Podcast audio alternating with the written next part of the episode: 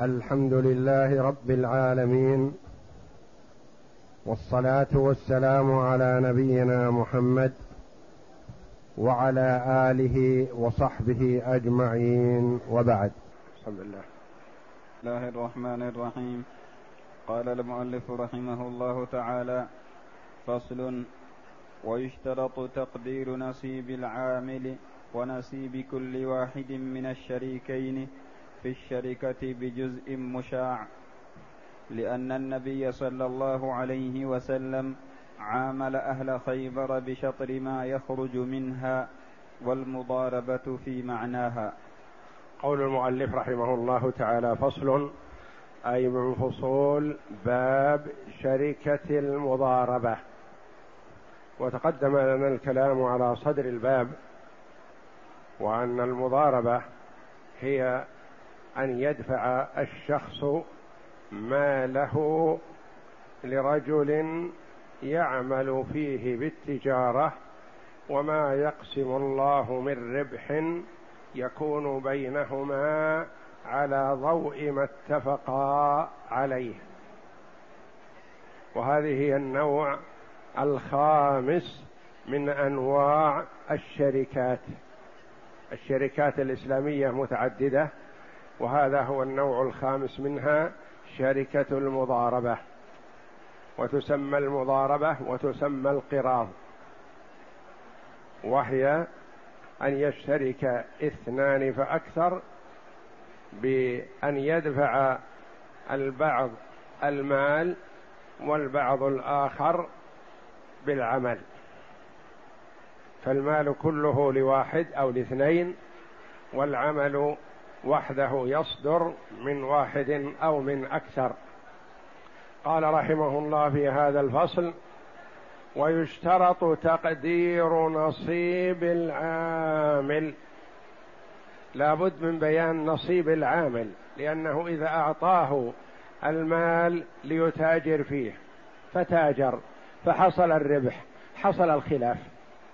العامل يقول لي كذا ورب المال يقول لا لك كذا. فلا بد من تقدير نصيب العامل حتى لا يكون خلاف بينهما. لأن التعاليم الإسلامية تحرص على درء الخلاف والمشاكل بين الأفراد. فأي اتفاق يكون مبرما موضحا فيه ما يلزم حتى لا يحصل خلاف في المستقبل. لأنه ربما يدخل المجموعة في الشركة عن رغبة ثم تحصل الأرباح فيحصل الطمع من بعضهم. فإذا كانت الأمور مقيدة موضحة مبينة ما حصل خلاف. لو أراد شخص أن يأخذ أكثر من حقه ما حصل إشكال يمنع يمنع ولا إشكال لأن الشيء واضح. لكن إذا كان لم يحرر ما حصل تحرير وتوضيح بالشروط حصلت الخلافات. يقول ونصيب كل واحد من الشريكين. لابد من نصيب من تحرير وتبيين وإيضاح نصيب العامل أو العمال. إذا كانت المضاربة مثلا من مجموعة أربعة خمسة يشتغلون عمل وأربعة أو ثلاثة أو أقل أو أكثر أصحاب المال. فلا بد من تقدير نصيب كل واحد منهم. أما نصيب رب المال فهو الأصل. لو لم يبين فهو ما حصل من ربح فهو ربح ماله فهو له. لكن نصيب العامل لا بد من بيانه ولا بد أن يكون بجزء من الربح. ما يصح أن يقول أعطيك هذا المبلغ ألف ريال أو مائه ألف أو مليون اشتغل فيه لمدة سنة تجارة وأعطيك مقابل هذا عشرة آلاف عشرين ألف مائه ألف. عمل لك لا ما يصح مثل هذا. لأن هذا فيه جهالة فقد تحصل أرباح كثيرة ويحرم العامل من نتيجة عمله. وقد لا تحصل أرباح فيأخذ هذا من رأس مال صاحبه فيضره. وقد لا يربح إلا بمقدار حق العامل ففيه جهالة فلا يصح أن يعطى بقدرا معينا. وإنما يكون بجزء مشاع. يعني عشرة بالمية خمسة عشر بالمية عشرين بالمية ثلاثين بالمية وهكذا من الربح. لأن النبي صلى الله عليه وسلم عامل أهل خيبر بشطر ما يخرج منها. لما غزا النبي صلى الله عليه وسلم خيبر وحاصرها نزلوا.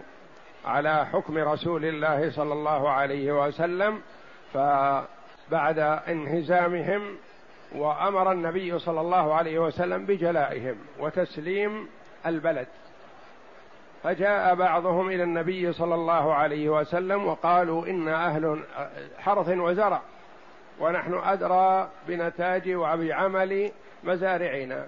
فلو أبقيتنا نعمل لكم على جزء مما يخرج منها. فأقرهم النبي صلى الله عليه وسلم وأبقاهم ولم يبقهم صلى الله عليه وسلم بأن يكون لهم مبلغ من المال أو يكون لهم قسم معين من الزراعة فيعتنوا به ويترك ما سواه بل يكون لهم جزء مشاع من من الناتج كله. والمضاربة بمعنى هذا لأن المال للنبي صلى الله عليه وسلم والصحابة النخيل والزروع والعمل منهم. فكذلك المضاربة من نوعها المال لشخص والعمل من شخص آخر. فلا يجوز أن يعطى العامل مبلغا معينا لأنه قد لا يأتي ربح إلا هذا المبلغ.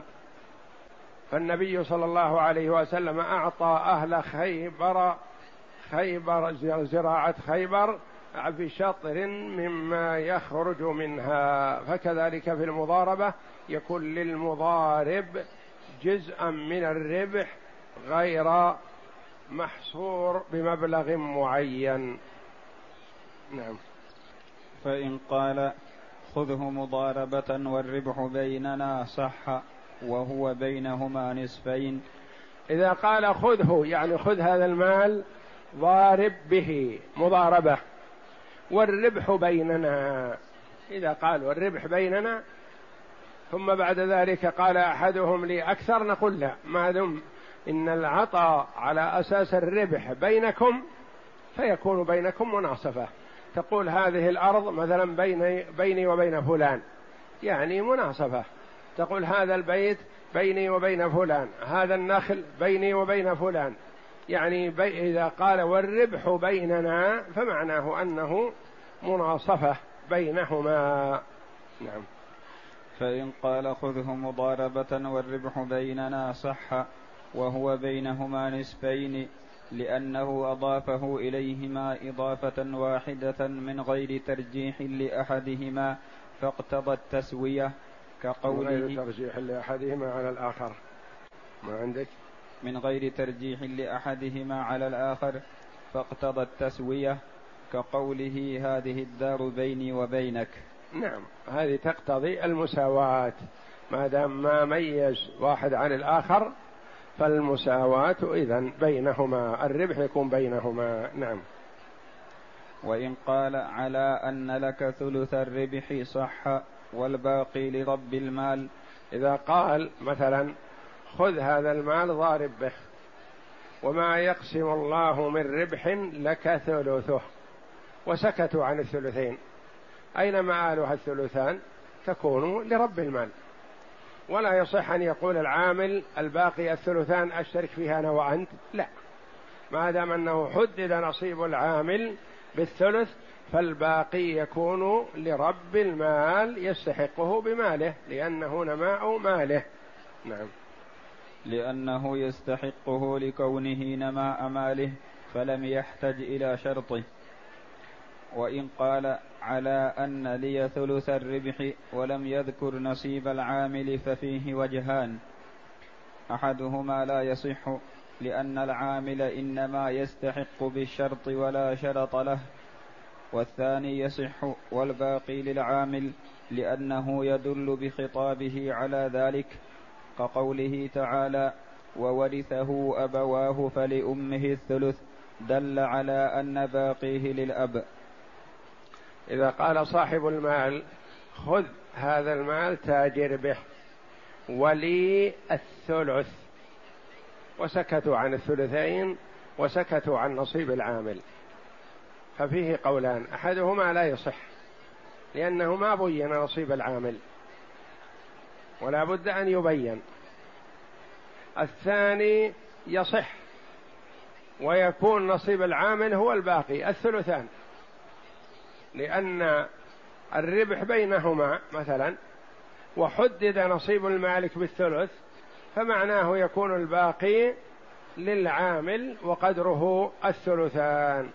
واستدل بقوله تعالى وورثه أبواه فلأمه الثلث. أين يذهب الثلثان؟ وورثه أبواه قال الله. ورثه أبواه فلأمه الثلث. حدد نصيب الأم. ولم يذكر للأب شيء فمعناه الباقي للأب الذي هو الثلثان. وإن قال لي النصف ولك الثلث وترك السدس فهو لرب المال لأنه يستحقه بماله. وإن قال رب المال لي النصف لي نصف الربح ولك ثلث الربح. ما استغرق الربح كله بقي منه شيء. لمن يكون الباقي الذي هو السدس؟ قال يكون لرب المال. لأن الربح ربح المال فهو لرب المال حينئذ وإن لم يذكر مصيره لأنه لا ثالث لهما. نعم. وإن قال خذه مضاربة بالثلث صح وهو للعامل لأن الشرط يراد من أجله. وإن قال خذه يعني خذ هذا المال مضاربة بالثلث فقط. سكت. ثم في النهاية اختلفوا. يقول العامل أنا أخذته على أساس أن لك الثلث أنت والباقي لي. ورب المال يقول أنا قلت لك الثلث والباقي لي أنا أنا صاحب المال. فاختلفا فإذا ارتفع إلى الحاكم يقول لهم الشرط الأصل الشرط يكون للعامل. وما سكت عنه فهو لرب المال لأنه نماء ماله. فإذا قال خذه مضاربة بالثلث.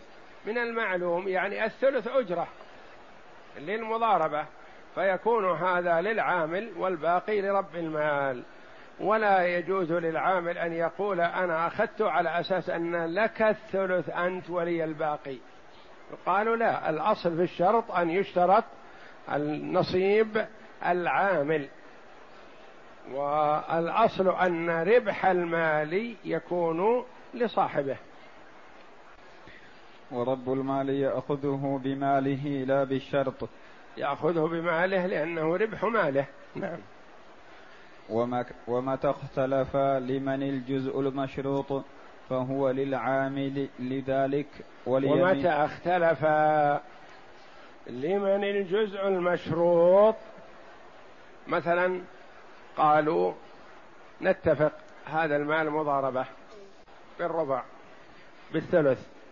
بالخمس بكذا ولا قالوا بالثلث للعامل ولا قالوا بالثلث لرب المال ولا الربع للعامل ولا الربع لرب المال. قالوا نتفق مضاربة بالربع بالثلث.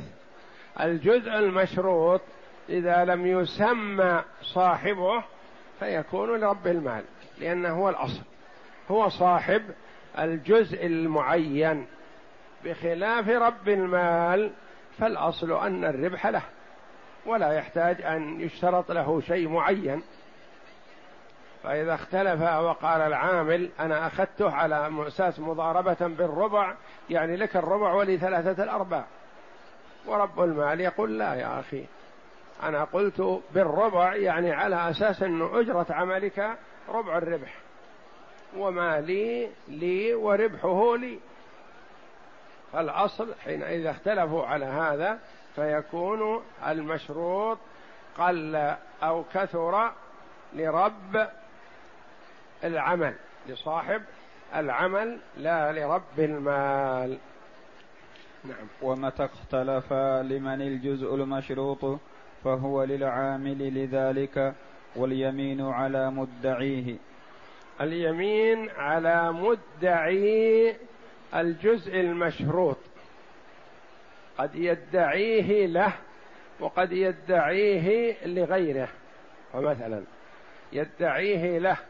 الجزء المشروط قد يكون أكثر مثلا.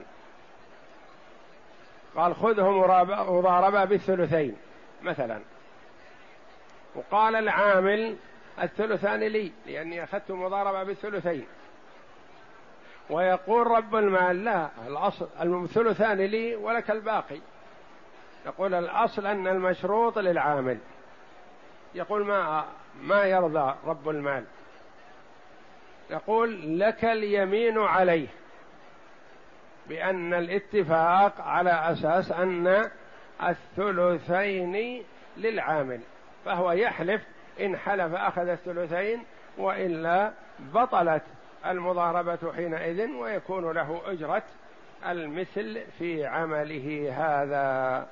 فمن ادعى شيئا فاليمين عليه لأنها مقوية لأن الأصل معه واليمين بمثابة التقوية. بمثابة التقوية. ولهذا قال النبي صلى الله عليه وسلم البينة على المدعي لأن الغالب المدعي يدعي شيئا ليس بيده. اليمين مع من يده أقوى. فالبينة على المدعي المدعي ما معه شيء. واليمين على من أنكر الشيء أنه لصاحبه وهو ماسك بيده. فاليمين غالبا في الشرع مع الجانب الأقوى. لأن المنكر للشيء جانبه أقوى. لأنه ينكر هذا الشيء ويدعي أن الأمور على ما هي عليه. من بيده شيء فهو له. فيطالب باليمين لتقوية جانبه. فاليمين يقول على مدعي على مدعيه يعني مدعي الجزء سواء كان العامل أو مدعي الجزء رب المال. والله أعلم. وصلى الله وسلم وبارك على عبده ورسول نبينا محمد وعلى آله وصحبه أجمعين.